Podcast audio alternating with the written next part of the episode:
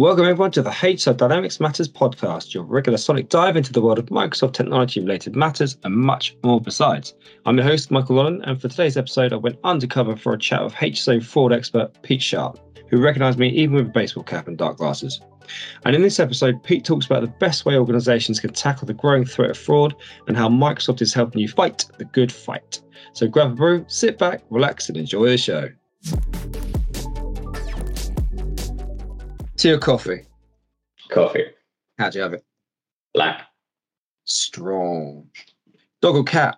Cat. Two of them. Oh, you've actually got two cats, have you? What's the names? Cameron and Carlos. Normally see them at like three or four in the afternoon when they just give up any pretense of hiding and stand in front of the camera trying to moon at customers for a while. Where did those names come from? From the cat shelter, they had them when I got them. Oh, okay. It's not something you've come up with. Uh, cool names, by the way. Uh, green or blue? Blue. Is digital accessibility a blessing or a curse? Interesting.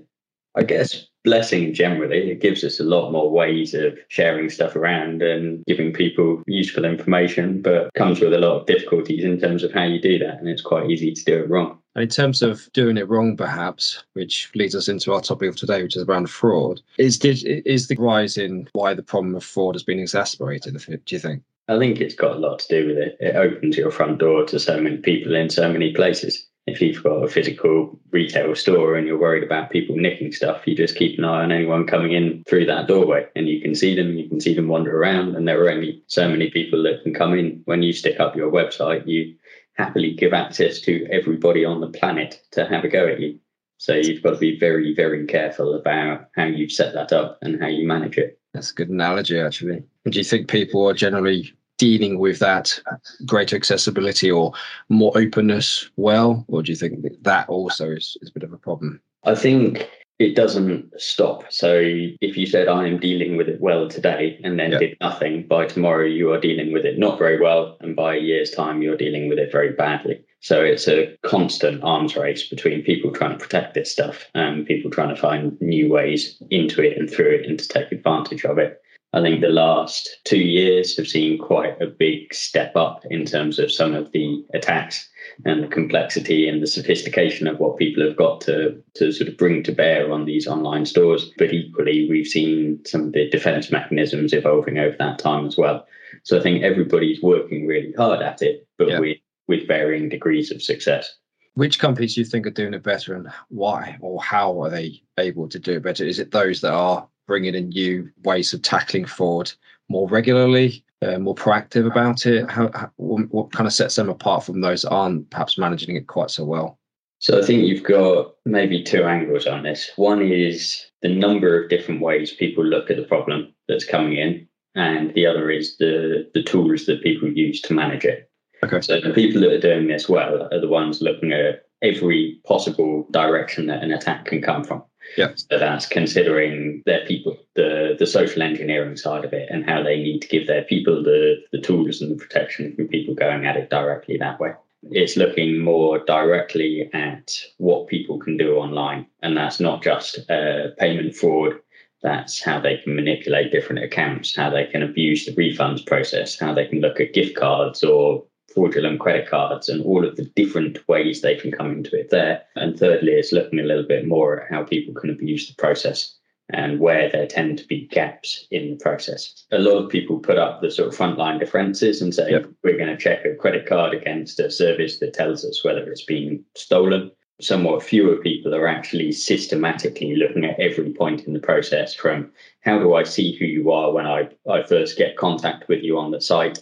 How do I track your behavior all the way through? And then how do I start to, to plug the gaps in all of the different parts of my business process that runs behind that? So not just the sort of the standard flow, but all of the different points behind it. And then how do I use the best tools to do that? So not just sort of applying the older versions, which is here's a list of bad Mm. postcodes or bad credit cards, but actually how do I start to use AI in that mix? How do I start to score? How do I start to share intelligence across lots of organizations rather than just using my view of the world and what that tells me?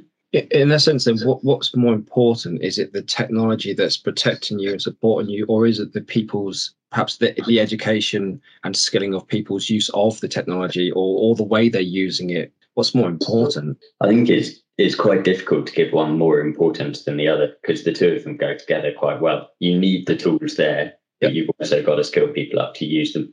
So I want something that gives me a very intelligent view of what's going on and joins the dots in a way that an individual can't, or even in the way that an individual company can't, by creating a, a broader view across the whole landscape than one person's sort of window on it. But also, once I've got that there, then I need to teach people how to use it and I need them to be taking the intelligence out of that and using that to adapt their processes behind the scenes.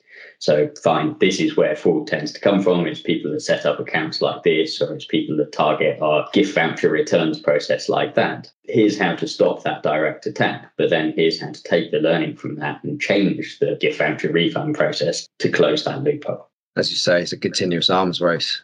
Yeah. One loophole opens, you try and close it, another one opens somewhere else. Exactly. And all the time you're trying to make this as easy for customers as possible. You want yeah. you want to make it really simple for people to shop online. You want to give them loads of flexibility about all of the ways of transacting with us. And the easier you make it, the the harder it is to, to control every step of that process. There is that perception, isn't there? I mean, I'm quite uh, even myself, and I know how a lot of technology works of putting say uh, your bank details and then having it saved in different shops and stores online with the worry that back of your mind that somehow some when some way somebody's going to be able to find a loophole and pull that information out and then share it. There's always that in the back of your head as well. Yeah exactly. So as much as a company wants to protect themselves they've got to make people trust them yeah and they've got to make you feel like they are trustworthy and that's that's definitely different to how they just sort of fraud score and, and wall off their own business. And how are Microsoft then tackling the particular problem of fraud? So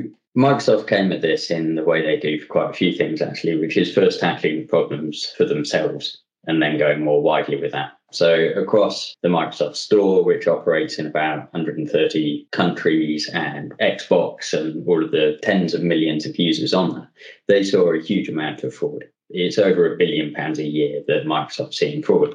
So they started trying to tackle that problem. They looked at what was in the market. They decided that didn't give them the right options to deal with it. So they built their own service. They took the best of everything they've got um, in terms of modern technology and AI models and machine learning, and they started to build their own fraud management solution. They built that. They went live it was incredibly effective in terms of reducing that fraud and saving them hundreds of millions of pounds a year in attempted fraud.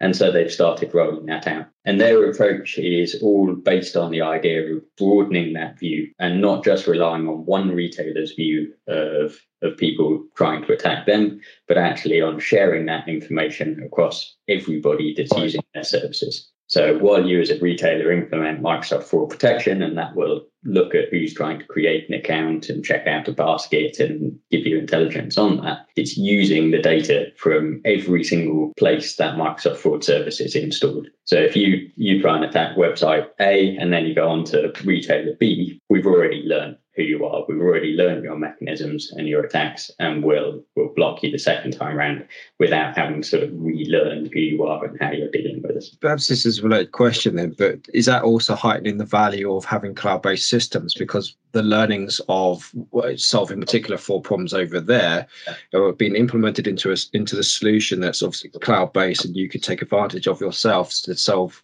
the same potential problem for you as an organization. Is that also reason why cloud is perhaps the way to go. It is, and it means there's one central service that's running this thing and taking all of that investment. Mm. So you're not looking at every single person implementing their own and building their own list of dodgy card details or ways of identifying who's trying to compromise your payment gateway. You're investing in that once and getting it shared if you had to offer one piece of advice, I know it's quite tricky for any organization trying to tackle fraud or trying to be more proactive about dealing with potential fraud later on, what might you, what piece of advice might you offer?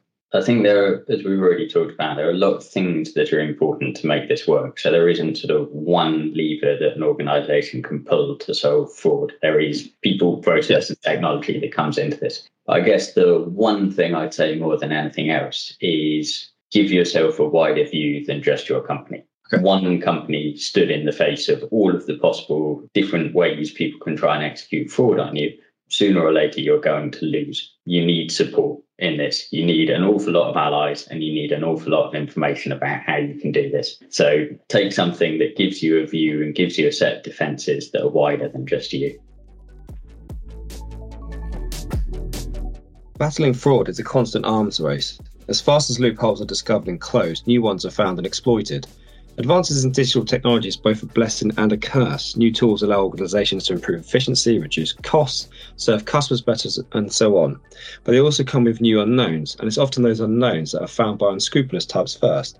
Cloud technology provides a way to stay ahead at the forefront of fraud protection, and Microsoft's continuous investments in prevention provide at least some hope of staying ahead of the crooks. I hope you enjoyed this episode. Do visit www.hso.com forward slash dynamics matters for more podcasts. And until next time, take care of yourself.